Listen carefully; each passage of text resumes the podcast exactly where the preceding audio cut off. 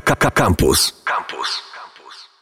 Kręte ścieżki, witam wszystkich. Mateusz Rudy-Kubiak z tej strony. Dziś e, coś dla fanów awiacji, dla tych, którzy e, byli być może zupełnie przez przypadek, tak jak ja na przykład, na lądowaniu e, największego samolotu pasa pasażerskiego. Nie, on nie jest pasażerski, tylko jest jak najbardziej cargo. Na lądowaniu Antonowa, zwanego Mrią, ale dokładnie o tym opowiedzą nasi dzisiejsi goście, czyli... Karol Trojanowski. I Franek Zakrzewski, witamy. No dobrze, to największe, już to zdradziłem. E, Antonow, mm, znaczy w ogóle zacznijmy od tego, że ja to tam jechałem bo po prostu jechałem do pracy i zupełnie przez przypadek byłem tam o 9.45. A wy, z tego co rozumiem, na, na tych prawach myśliwskich tam byliście. Ja myślę, że kilkaset innych osób też było przypadkiem, A, naprawdę. wy też byliście Wszyscy przypadkiem. byli przypadkiem, Aha, okay, też tam, Bo ja tam niedaleko pracuję, to dlatego po ja prostu. Ja niedaleko mieszkam, tak. A, okej, okay, dobra. No, a że on niedaleko mieszka, tak, to no, ja tak. też tam byłem. A, no to dobra. Czyli pełen legal generalnie, tak od tego zacznijmy. No, oczywiście. E, dobra. Powiedzmy sobie coś o tym samolocie. Pierwszy raz e, w Polsce. Dlaczego on jest taki wybitny? A, i tu, i tu, e, w Warszawie. Przepraszam, już się poprawiłem. no. Tak jest. Pierwszy raz w Warszawie, trzeci raz w Polsce. Był jeszcze w Poznaniu i w Katowicach w 2003 i 2005 roku. No i dopiero teraz, ten trzeci raz po 15 latach e, pojawił się pierwszy raz w Warszawie. A co on wtedy woził? Bo on jakieś strasznie wiem, piece hutnicze, czy jakieś takie ciężkie tematy tam, tam W Poznaniu chyba z, przewo przewoził jakieś części do elektrowni, a w Katowicach helikoptery. Tak, tak transport wojskowy generalnie. No dobra, to pytanie moje jest pierwsze takie. Czy taki wielki e, samolot, który zabiera tam po prostu 100 samochodów podobno na pokład, to musi e, wozić e, paczki z maseczkami? Czy... Znaczy, może jeżeli chodzi o, o tam tonaż, to to faktycznie nie robi wrażenia, ale być może było na tyle tego dużo, że potrzebowano ten samolot. No. Nie jestem specjalistą w tej dziedzinie, znaczy, ale... Tutaj właśnie dużo się pojawiło wątpliwości, czy to jest uzasadnione, te, te poruszenie tego samolotu, czy nie. E, że tutaj właśnie maseczki są bardzo lekkie i tak dalej, nie? Ale Słuchajcie, faktycznie ale... objętościowo to jest... Najważniejsze, że zobaczyliśmy fajny samolot. Powiedzmy tak. coś o nim, bo to jest e, jedyny w swoim rodzaju sprzęt na świecie. No, przede wszystkim jedyna maszyna, która ma sześć silników.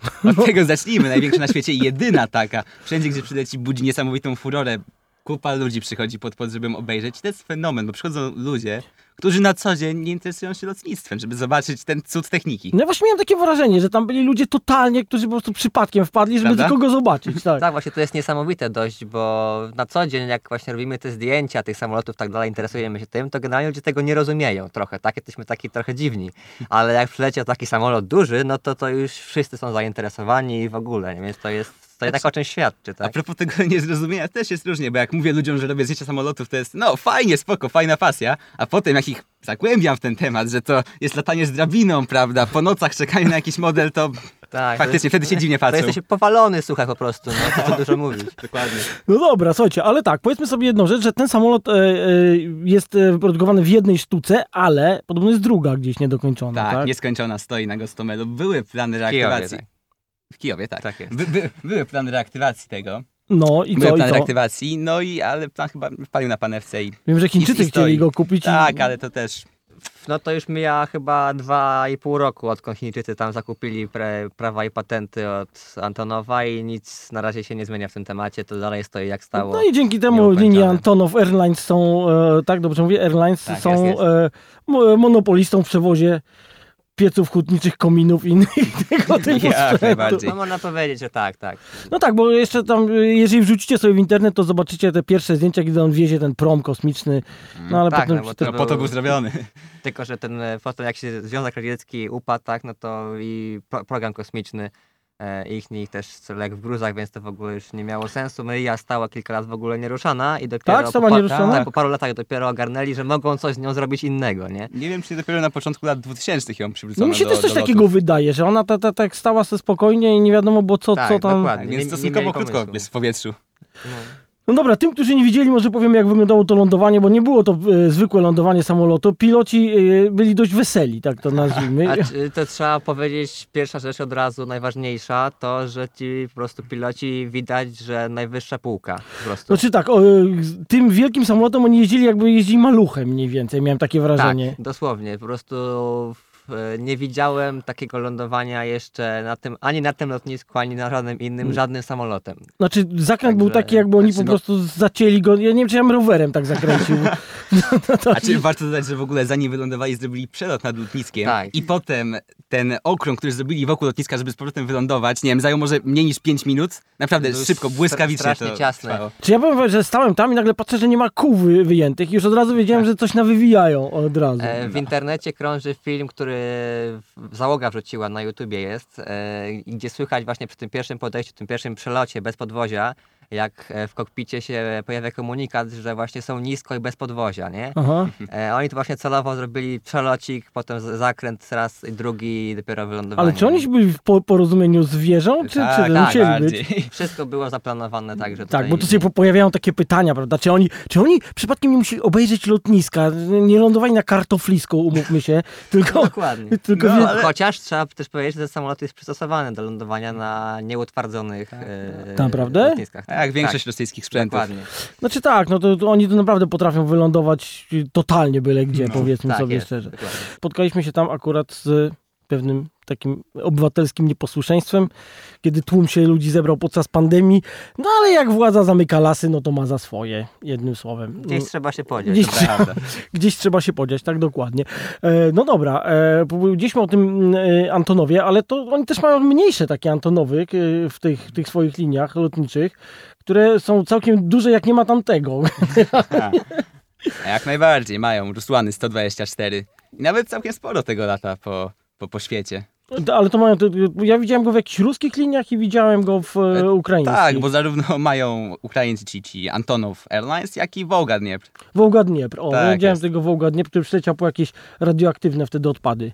Nawet do nas e, akurat. Rusłan Wołgi był tydzień temu też na okręcie, też przywoził z Chin e, tak samo te e, medyczne zapasy, tak? Tak, on jest nawet podobny, no, mu się ta morda tak otwiera Tak, podobnie. to są w Domryi to jest bardzo podobny samolot, tylko trochę mniejszy właśnie, ma cztery silniki, nie sześć, tak? Trochę inny tam ogon powiedzmy, Na tak? dobrą sprawę Mria była budowana na bazie Rusłana, no. Dokładnie. Dobra, to jeszcze raz. Powiedzmy sobie, powtórzmy Omri. Sześć silników, jedyny na świecie samolot z sześcioma silnikami, tak? Tak Tak jest. Eee, on jest właściwie tak jakby, patrzę na niego, on jest kwadratowy niemalże, tak? Że ta, taką ma długość jak rozstaw W skrzydeł. zasadzie tak, tam jest niewielka różnica, tam chyba 4 metrów, nie? Tak? I ile on zabiera ta, tam e, w, w tonażu? Bo tutaj był ten problem, że oni chyba nie, nie wiedzieli, jaka jest masa startowa, a jaki jest tonaż Tak, tu ogólnie. Się pojawiało tyle informacji odnośnie wagi tego ładunku, po prostu od, od bardzo małych do bardzo dużych, po prostu abstrakcyjnych, ale trzeba powiedzieć sobie wyraźnie, że maksymalny, e, maksymalna waga ładunku to 250 ton. Maksymalna. Nie 100 milionów. Nie 100 milionów, tak jak też mówi. Tak, tak jest.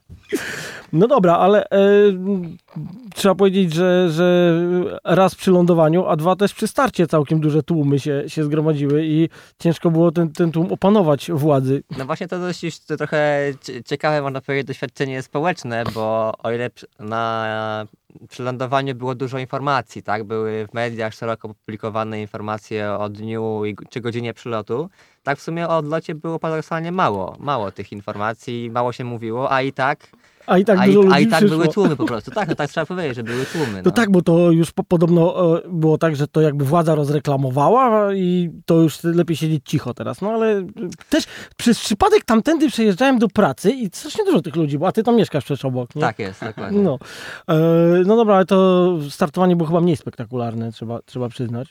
Znaczy to, co mogło zaskoczyć, to to jak tak duży samolot, jak szybko się podniósł w górę. Dokładnie to chciałem powiedzieć, E, że... to, to trzeba powiedzieć sobie wyraźnie. Natomiast też trzeba mieć na uwadze to, że leciał bez ładunku, już tak był pusty generalnie, no ale mimo wszystko bardzo szybko poszedł w górę, no to też jakby też pewnie po części zasługa pilotów. też. A jakie to są, y, orientujecie się ile kosztują tutaj takie przeloty tego samolotu? Bo to w jakichś grubych milionach złotych. Znaczy, no, w przypadku Rusłana jest to chyba 30 tysięcy dolarów na, na godzinę lotu, czy na... Co, co, co, coś Na koło godzinę- tego, nie godzinę chcę, jakoś tak. nie chcę gadać głupot, ale tak mi się wydaje. Okej. Ale na to jakby są informacje jakoś w internecie, tak? Nie wiadomo, Tak. że one są... Tak, bo tutaj informacja o tym, że 12 milionów złotych kosztował przylot tych su- w sumie, Znaczy- z wylotem i przylotem. Znaczy że... to też no, na, na opłatę za cały lot to się składa dużo czynników, tak? Nie tylko samo wynajęcie samolotu, nie?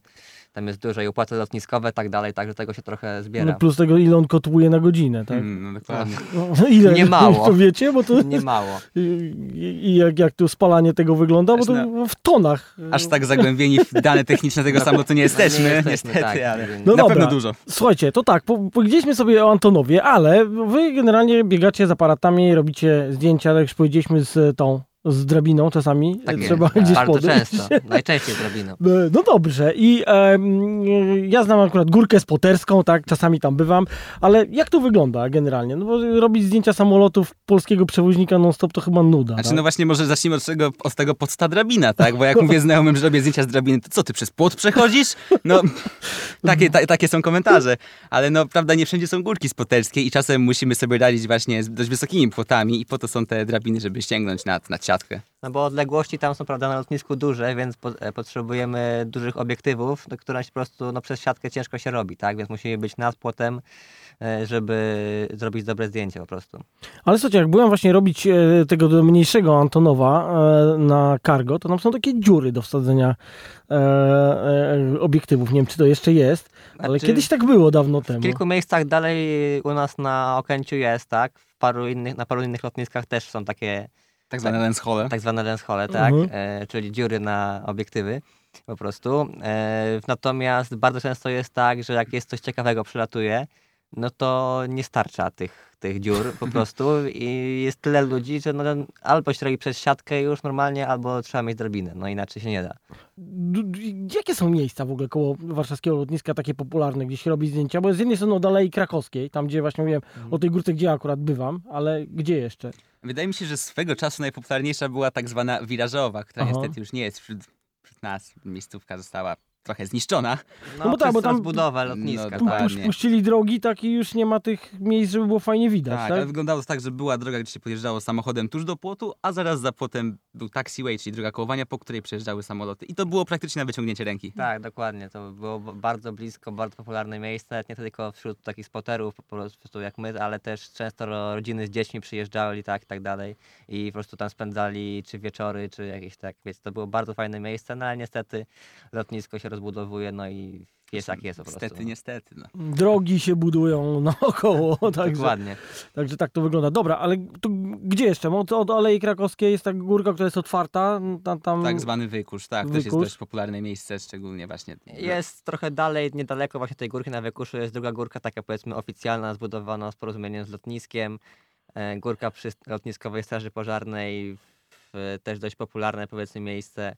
Niedaleko schroniska dla zwierząt na paluchu jest też, też e, fajne miejsce. Już nie tak popularne, ale wśród spoterów Ale tak najbardziej. Tak, tak te, też dużo osób się pojawia. Także jest parę takich miejsc e, bardziej popularnych, e, gdzie pojawiają się nie tylko spoterzy, ale są też już takie, gdzie jest się ciężej dostać, powiedzmy, mniej osób tam bywa. Natomiast to, co trzeba powiedzieć, to, że na Okęciu jakby ileś lat temu było więcej takich miejsc, tak? No właśnie przez to, czy jakieś rozbudowy i tak dalej, no to, to tego ubywa po prostu. I wydaje mi się, że gdy mówimy o miejscówkach, nie możemy pominąć tarasu, który też się znajduje na lotnisku, Aha. ale niestety jest umiejscowiony w takim miejscu, jest zrobiony w taki sposób, że praktycznie nikt z niego nie korzysta do zdjęć. Co, nic nie widać z niego? No, praktycznie cały dzień jest pod słońcem, to, to po pierwsze, a po drugie są szyby, które są Ale w teraz, nie się, najlepszej kondycji. ale teraz się nazywa widokowy, a nie do zdjęć. A, okej. A, no tak. Także... No Jeszcze pamiętajmy o haśle najbliższy czynny taras we Wrocławiu. A, to jest inna sprawa. Dobra, i tym sposobem przeszliśmy do dalszych lotnisk. E, Tak jest. czy rozumiem, że nie tylko warszawskie, ale też na innych też by- bywaliście. E, Bywaliśmy i, i na polskich lotniskach innych, i zagranicznych. A czekaj, na razie polskie, spokojnie. Takie podejrzewam, że drugie najfajniejsze to będą Balice, jeśli chodzi o ruch i o, o ten, czy, czy, czy się mylę? Znaczy, generalnie nasze wycieczki po polskich lotniskach były tylko i wyłącznie wtedy, gdy coś przylatywało na te lotniska. No, No właśnie, i od tego może zaczniemy, Dokładnie, że bo- przyłazi się wtedy, kiedy jest coś ciekawego. Co by nie było jednak ciężko dorównać ruchowi, jaki panuje na stołecznym lotnisku. Znaczy ja powiem tak, e, parę lat temu mia- miałem takie, taką sytuację, kiedy po prostu przyjechałem jednego wieczora tutaj jeszcze na Okęcie i spotkałem e, kilku spoterów e, z, albo z Krakowa, albo z Katowic. E, I ja sobie stałem i czekałem tam na kilka maszyn, powiedzmy, które były w miarę fajne, a oni po prostu fotografowali wszystko jak leci, wszyściutko. E, I ja byłem w, ogromnym szoku, że przecież, no przecież to jest co chwila, codziennie i tak dalej, przecież tego można zrobić tyle. A właśnie realia na tych lotniskach tak zwanych regionalnych w Polsce yy, to już się trochę zmienia, ale jeszcze parę lat temu było tak, że tam naprawdę był tak mały ruch, że jak oni przyjeżdżali do nas na Okęcie zrobić zdjęcia, to po prostu robili wszystko. A teraz trochę już tam jest lepiej na tych, y, czy, czy Wrocław, czy Katowice, Gdańsk tak dalej. No ale Dreamlinerów to nie wiem, gdzie można zrobić. U nas E, i, i Kraków. I Kraków, I Kraków, tylko. tak. tak? Tam jeszcze się z- w Rzeszowie jeszcze by, bywały, tak? No, e, do czasu. sezonowo, ale, ale generalnie to, to tak. No tak, no ale powiedzmy sobie szczerze, trzeba czekać, nie wiem, na jakieś szczyty NATO czy inne tego typu imprezy, żeby tak naprawdę trafić e, fajne, fajne samoloty. Ja pamiętam, że swoją taką przygodę z oglądaniem, no nie, nie jestem spoterem, ale lubię sobie czasami wpaść, to pamiętam, że jak był mecz Polska-Rosja i zaczęło przylatywać mnóstwo prywatnych samolotów, jakichś takich kosmicznych w ogóle barwach, dziwnych, że, że pamiętam, że wtedy siedziałem akurat, mieszkam w Ursusie, latałem mi nad głową, więc siedziałem na łące po prostu i to oglądałem. Też było to ciekawe. No tak, są takie czartery też, tak, właśnie, czy z kibicami, tak, czy coś, takie jednorazowe loty. Wtedy faktycznie można, fajne perełki można, tak mówiąc e, slangowo, można złapać, których normalnie jakby na przykład w Europie powiedzmy, że się w ogóle nie złapie, tak, na przykład. Są, bywają takie przypadki. No dobra, to załóżmy, że przyjeżdża Trump i co wtedy? Albo inny prezydent, to mo- może się zmieni. No, oczywiście oprócz Air Force One'a, pożądanego, Przez wszystkich, przez tak? wszystkich dokładnie, musi też przylecieć jego cała ekipa, tak? I to jest potężna operacja, dużo samolotów transportowych Te przylatuje ze gruba, grubasy tak, natowskie. dokładnie. Tak, ich jest y, średnio 7-8 y, takich samolotów dużych, transportowych. to powiedzmy, y, jak one się nazywają od razu. e, Boeing C-17 Globemaster. I to jest, jak go zobaczycie, to jest tak zwany natowski grubas, jak to moi koledzy nazywają. Bardzo mi się ta nazwa podoba i ona oddaje tak naprawdę to, jak on Tak, wygląda. dokładnie. E, I średnio jest właśnie 7-8 takich przylotów przed wizytą prezydenta, no i potem tyle samo gdzieś, e, jak on już odleci z, i zabierają sprzęt z powrotem. No dobra, ale z tym Air Force One'em jak to wygląda? Naprawdę są dwa i, i, Znaczy, nigdy nie wiadomo, który, w którym leci? Znaczy, zacznijmy od tego, że Air Force One to e, może być każdy samolot e, sił powietrznych Stanów Zjednoczonych, na których pokładzie jest prezydent Stanów. E, to jest e, tak zwany e, call sign, czyli znak wywoławczy, Mhm. który tam kontrolerzy się porozumiewają z samolotem, tak go wywołując. Natomiast generalnie funkcje samolotu prezydenckiego spełniają dwie maszyny, faktycznie są dwie, one są identyczne, tylko raz jest w jednym, raz jest w drugim, tak można No, powiedzieć. generalnie tylko rejestracją się różnią. Tak. Ale nie wiadomo na przykład, do którego on wsiada, one startują jakoś jeden po drugim, jest taki przyczajka lekka. Znaczy, no poznaje się po właśnie tym e, call signie, tak? Aha. Bo jeden ma Air Force One, A drugi nie drug- ma. a drugi nie ma, tak, dokładnie. I po to się ma na górce radyjko. no. Tak, Tak jest, jest. też bardzo zbędny. HW, niezbędny element. Wiem, że też jeździliście za granicę. Jak to, jak to wygląda? Gdzie, gdzie jest fajnie pojechać? No pewnie, spottingu nie ograniczamy tylko do naszego kraju. No, nasze wycieczki głównie kierowaliśmy na zachód, bo tam prawda, najbezpieczniej. I byliśmy we Frankfurcie, w Lipsku, w Amsterdamie. Naprawdę świetne lotniska. No właśnie, ale jakim kluczem to wybierać? Bo czy wybierasz takie, gdzie na przykład duże sprzęty będą przelatywać, tak jak Amsterdam, gdzie chyba tam w ogóle tanich nie, nie ma, z tego co wiem, bo to jest do- dość takie... Znaczy, kilka jest, ale tam jest ruch ogólnie taki faktycznie z dużych maszyn, tak, takich tradycyjnych przewoźników. I wybieramy generalnie pod, myślę, dwoma e, kątami. Raz to jest ruch, faktycznie, e, ilość i typy samolotów, a drugi to są kadry, które można zrobić, czyli jakieś fajne miejsca, tak dalej. Myślę, że Amsterdam to jest pod względem wyjątkowy w Europie, może i na świecie nawet, bo w wielu miejscach tam, to jest, znaczy to jest w ogóle bardzo duże lotnisko, na bardzo dużym terenie rozłożone, tam do, koło, do startu, do kołowania to można nawet z 20 minut e, w samolocie siedzieć, zanim on wystartuje. E, I generalnie tam w większości miejsc nie ma płotu wokół lotniska. E, Tam jest e, tylko fosa e, i no nie, nie wiem, co tam w tej fosie jest, nie, nie, nie Może sprawdzałem. pastuch elektryczny, jak tam wejdziesz, to cię potrząśnie. Nie, nie sprawdzałem tego, tak, ale jakby samo to, że nie ma żadnej takiej bariery wizualnej, tak, to, super, to no. robi wrażenie po prostu, tak? Więc tam nie trzeba drabin generalnie, tak dalej. A górki jakieś są też, czy, czy Nie ma czy potrzeby. Nie, Nie ma ma, potrzeby. tak, dokładnie. Aha. Dobra, i co tam można? Tam można jakieś trafić międzykontynentalne już chyba, bo często jak się do Stanów leci, to się leci przez Amsterdam właśnie. No dokładnie, tam jest naprawdę duży ruch ze Stanów, wszelkie szerokokadłubowe samoloty. Delta Airlines czy United. No, to są maszyny, które tak można spotkać na większości europejskich lotnisk, ale nie u nas na pewno. Także jeżeli tam się jedzie, to naprawdę można tego natrzaskać bardzo dużo. Nie ganiają, rozumiem, jak się stoi z Nie, tam nie ma z tym problemu, naprawdę. No tak, to są jednak cywilizowane kraje.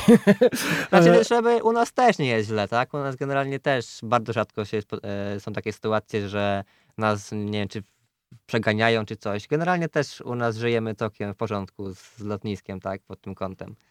A powiedz mi, bo kiedyś e, czytałem, że e, czasami wpuszczali ludzi, e, ileś tam osób z poterów, żeby mogli coś z samego lotniska porobić. To się zdarza jeszcze, czy, czy, to, No. czy to różnie bywa z tym? Zdarza się też, natomiast przez to, że to jest lotnisko u nas, tak, jest po części też wojskowe, to też nie zawsze e, jest taka możliwość, tak. E, Jest coraz większy ruch też teraz, dwie, znaczy teraz, no teraz jest pandemia, tak, więc teraz nie ma ruchu, Mhm. ale przed pandemią no to był duży ruch, także no ostatnią rzeczą, którą lotnisko potrzebuje w takiej sytuacji jest- grupa spoterów, którymi trzeba, trzeba zaopiekować, tak. E, Więc to trzeba też uwzględnić po prostu. A teraz przy okazji Mri wpuścili kogoś do, do robienia zdjęć, czy, czy, czy nie Była grupa osób na, na płycie lotniska, ale z tego co wiem, to tam było po prostu z prasy osoby były, tak? Tak, dziennikarze. Teraz e, coś o e, bratnich Niemczech może powiemy. Jak najbardziej. Również świetnym lotniskiem, nie tak popularnym jest Lipsk. Tutaj, tutaj kolega mi CPK podpowiada. Nie, nie CPK. Będziemy mówić o Lipsku. To jest naprawdę świetne lotnisko. CPK przebije wszystko, ja ci mówię. Słuchajcie, na razie go nie ma, ale mamy Lipsk. Ale jak będzie? O. Nie, Lipsk, poniekąd, fu, po, po tym, że znajduje się w Europie, naprawdę nietypowy ruch tam panuje. W sensie dość e, specyficzny jak na, jak na właśnie zachodnie Niemcy. Można spotkać sporo rosyjskich maszyn. Ale dlaczego? Aha, bo zostały po Nerdówku, czy, czy co? Czy tam jest jak, jakoś jest, to, jest, to, jest to lotnisko transportowe głównie, a, no. No tak, no to A wiadomo. samoloty rosyjskie się sprawdzają. W tej roli, prawda? Tak, dokładnie. Pasażersko może tak nie Więc- tak dobrze, ale, ale ładunki to dobrze sobie radzą. Więc się tam miewają świetnie i naprawdę polecam to lotnisko, jeżeli ktoś chce się No, w wybrać. Lipsku stacjonują właśnie dwa Rusłany, o których mówiliśmy wcześniej, które wykonują e, na potrzeby natowskie, e, w razie czego loty w ramach programu SALIS. To jest taka umowa właśnie między Antonowem a NATO na właśnie przewozy. To pamiętam, że jak myśmy gdzieś do, do Afganistanu, czy gdzieś to one przylatywały coś u nas zabierać właśnie. Tak, Cię- były, były takie loty właśnie z, na, z, tego, z tego względu. Czyli co? Czyli mówicie, że Lipsk to, to właśnie przede wszystkim cargo i też fajne, fajnych sprzętów kilka Tak, można byłem, zobaczyć. byłem parę razy, polecam. A Bardzo też fajne. y, można jakiś górkę, widoczek ładny trafić? I tam niestety drabina jest przydatna i to, i to bardzo przydatna. No okej, no więc tutaj taki los spotera trzeba z drabiną jeździć. Dokładnie. A co do innych lotnisk w Niemczech, no to można powiedzieć, że Frankfurt, tak? No bo to jest. To e, też hubowe lotnisko Tak, duże. Lufthansa, bardzo duże lotnisko, bardzo duży ruch, bardzo dużo samolotów. E, Jest kilka miejscówek tam oficjalnych, takich faktycznie zrobionych. Właśnie, jest oficjalnych, zdarzają się na tak, świecie, tak? Są takie, są takie Ale co, przypadki. to wtedy masz kulturkę, e, tarasik z tym, z... Są e, ławeczki, można usiąść tak dalej w kosze na śmieci, żeby kulturalnie tam sobie wy, coś wyrzucić. E, takie naprawdę cywilizowane, można powiedzieć, przystosowane miejsca. Jest ich kilka, tak? Nie to, że to jest jedno jakieś, bo to jest duże lotnisko, jest ich kilka faktycznie. No dobra, to teraz chciałem się zapytać, jak społeczeństwo, społeczność spoterów wygląda? Jak to w Polsce? To pewnie wszyscy są pokłóceni ze sobą. No nie będę mówił, że wszyscy, tak, ale, ale faktycznie jak jest e, podział przez społeczeństwo, taki są podziały wśród spoterów, to jest nieuniknione, tak niestety. Nie musimy się wszyscy kochać, ale staramy się przynajmniej szanować. Tak? I No sobie nie jest- przeszkadzać. Ale Tak. może też wspaniałe znajomości zawrzeć, no. Żeby, Tak, żeby to- nie było, Znaczy, to że... jest, tak, to, to trzeba powiedzieć bardzo wyraźnie też, że e, dużo osób naprawdę jest fajnych, e, można poznać, właśnie zaprzyjaźnić się i tak dalej. I też nawet siłą rzeczy, tak, te znajomości wykraczają potem poza samo lotnisko już, tak, e, więc to jest, to jest bardzo fajne. To jest, I tu jeszcze a propos tego, że wszyscy jesteśmy skłóceni. Może, może, może nie czasami wszyscy. duża część, może jest skłócona, to prawda, ale jak trzeba się zjednoczyć, potrafimy. I tutaj dobry przykład, mój serdeczny kolega właśnie z podpłotu, co roku organizuje zbiórkę na, na, na rzecz Wośpu wokół lotniska i wtedy właśnie, niezależnie od tego, czy ktoś kogoś nie lubi, przyjdzie i wrzuci te parę złotych do O, puszki. to ja nie wiedziałem, I to, to tam przyjdę, bo zawsze nie wiedziałem, Świetna gdzie pójść. inicjatywa. Pozdrawiamy cię, Krystian. Tak, to akurat jeśli chodzi o WOŚP, to możemy tutaj robić kryptoreklamę e, bezproblemowo. Słuchajcie, ale tak jeszcze się zastanawiam, czy e, poza tymi dwoma dużymi lotniskami, to czasami nie wiem, się do jakiegoś tam Lublina czy Rzeszowa to opłaca pojechać coś zobaczyć. Tam są jakieś ciekawe lądowania? Ja, ja, jak to jest? No, zdarza się. Powiem tak, rzadko, ale się zdarza. Faktycznie e, w Rzeszowie byliśmy na przykład w grudniu e, w zeszłym roku pod koniec. E, Tam przyleciał e, Iliuszyn 62. E, No je- to znany z wypadków. Można tak powiedzieć, ale też właśnie już e, transportowy, nie pasażerski, tak? E, One się chyba sprawdzają jako transportowe całkiem. no te rosyjskie konstrukcje są, tak, bardzo pod tym kątem cenione cały czas i Iliuszyny, Antonowy i tak dalej, więc to dalej lata, chociaż akurat z 62 to już naprawdę niewiele zostało, a cywilny to jest bodajże jeden właśnie. Tak, ten, na który pojechaliśmy. Tak, dokładnie. No dobra, słuchajcie, a tak jakby ktoś chciał trafić sobie coś, co regularnie przylatuje na Okęcie, e, to, to, to co byście polecili? Poza tymi y, cargo wielkimi, które już ostatnio to tylko jeden chyba przylatuje. No i tu się schody pojawiają. Z tym, z tym może być naprawdę ciężko. Znaczy teraz to zalecamy zostać w domu. A nie no, A, to oczywiście. To, oczywiście. to, to, to w pierwszej kolejności, tak? Ale jak już by to wróciło do normy kiedyś, nie wiadomo kiedy, mm, no to u nas na lotnisku jeszcze są tak zwane e, fale, albo przylotowe, albo wylotowe, tak? Kiedy faktycznie jest największy ruch, albo właśnie na przylotach, albo na odlotach. E, przed południem jest jedna taka, można powiedzieć, koło południa i druga gdzieś tam koło 17 i tak dalej, kiedy te nasze słynne Dreamlinery lotowskie e, No startują. tak, mówią o przylądują. 17 mi przed oknem wszystkie No latają. tak, po dokładnie. Tam koło 17 mają. No tak, ale Dreamliner, ale jakie tu jeszcze ciekawe e, samoloty można, można zobaczyć? Te, te, te, te właśnie cargo, pamiętam, ten trzysilnikowy No to już niestety, No. już niestety nie, tak? To był 11 lat, latał w sumie, niestety go pożegnaliśmy. Opłakiwany przez wszystkich. Dokładnie. No tak, no ale one- Żegnaliśmy go dwa razy nawet, Tak. bo e, raz miał być i miał nie wrócić już, a po pół roku wrócił. To właśnie mi się coś tak wydawało, Tak, że go tak, widziałem tak, drugi dokładnie. raz Ja potem. zresztą żeśmy robili film pożegnalny za pierwszym razem, no i potem się okazało, że trzeba zrobić drugi film pożegnalny. Dobra, od razu powiedzcie, jaki to był sprzęt, jak on się nazywał? MD-11. Tak Bardzo jest. fajna konstrukcja trzysilnikowa, rzadkość, naprawdę. Tak, to akurat łatwo go, ten, bo tyle hałasu robił, że Dreamliner to był po prostu jakby na No to wyciszeniu Nie działał. ma co porównywać w ogóle. Im głośniej, tym lepiej, nie? No ba.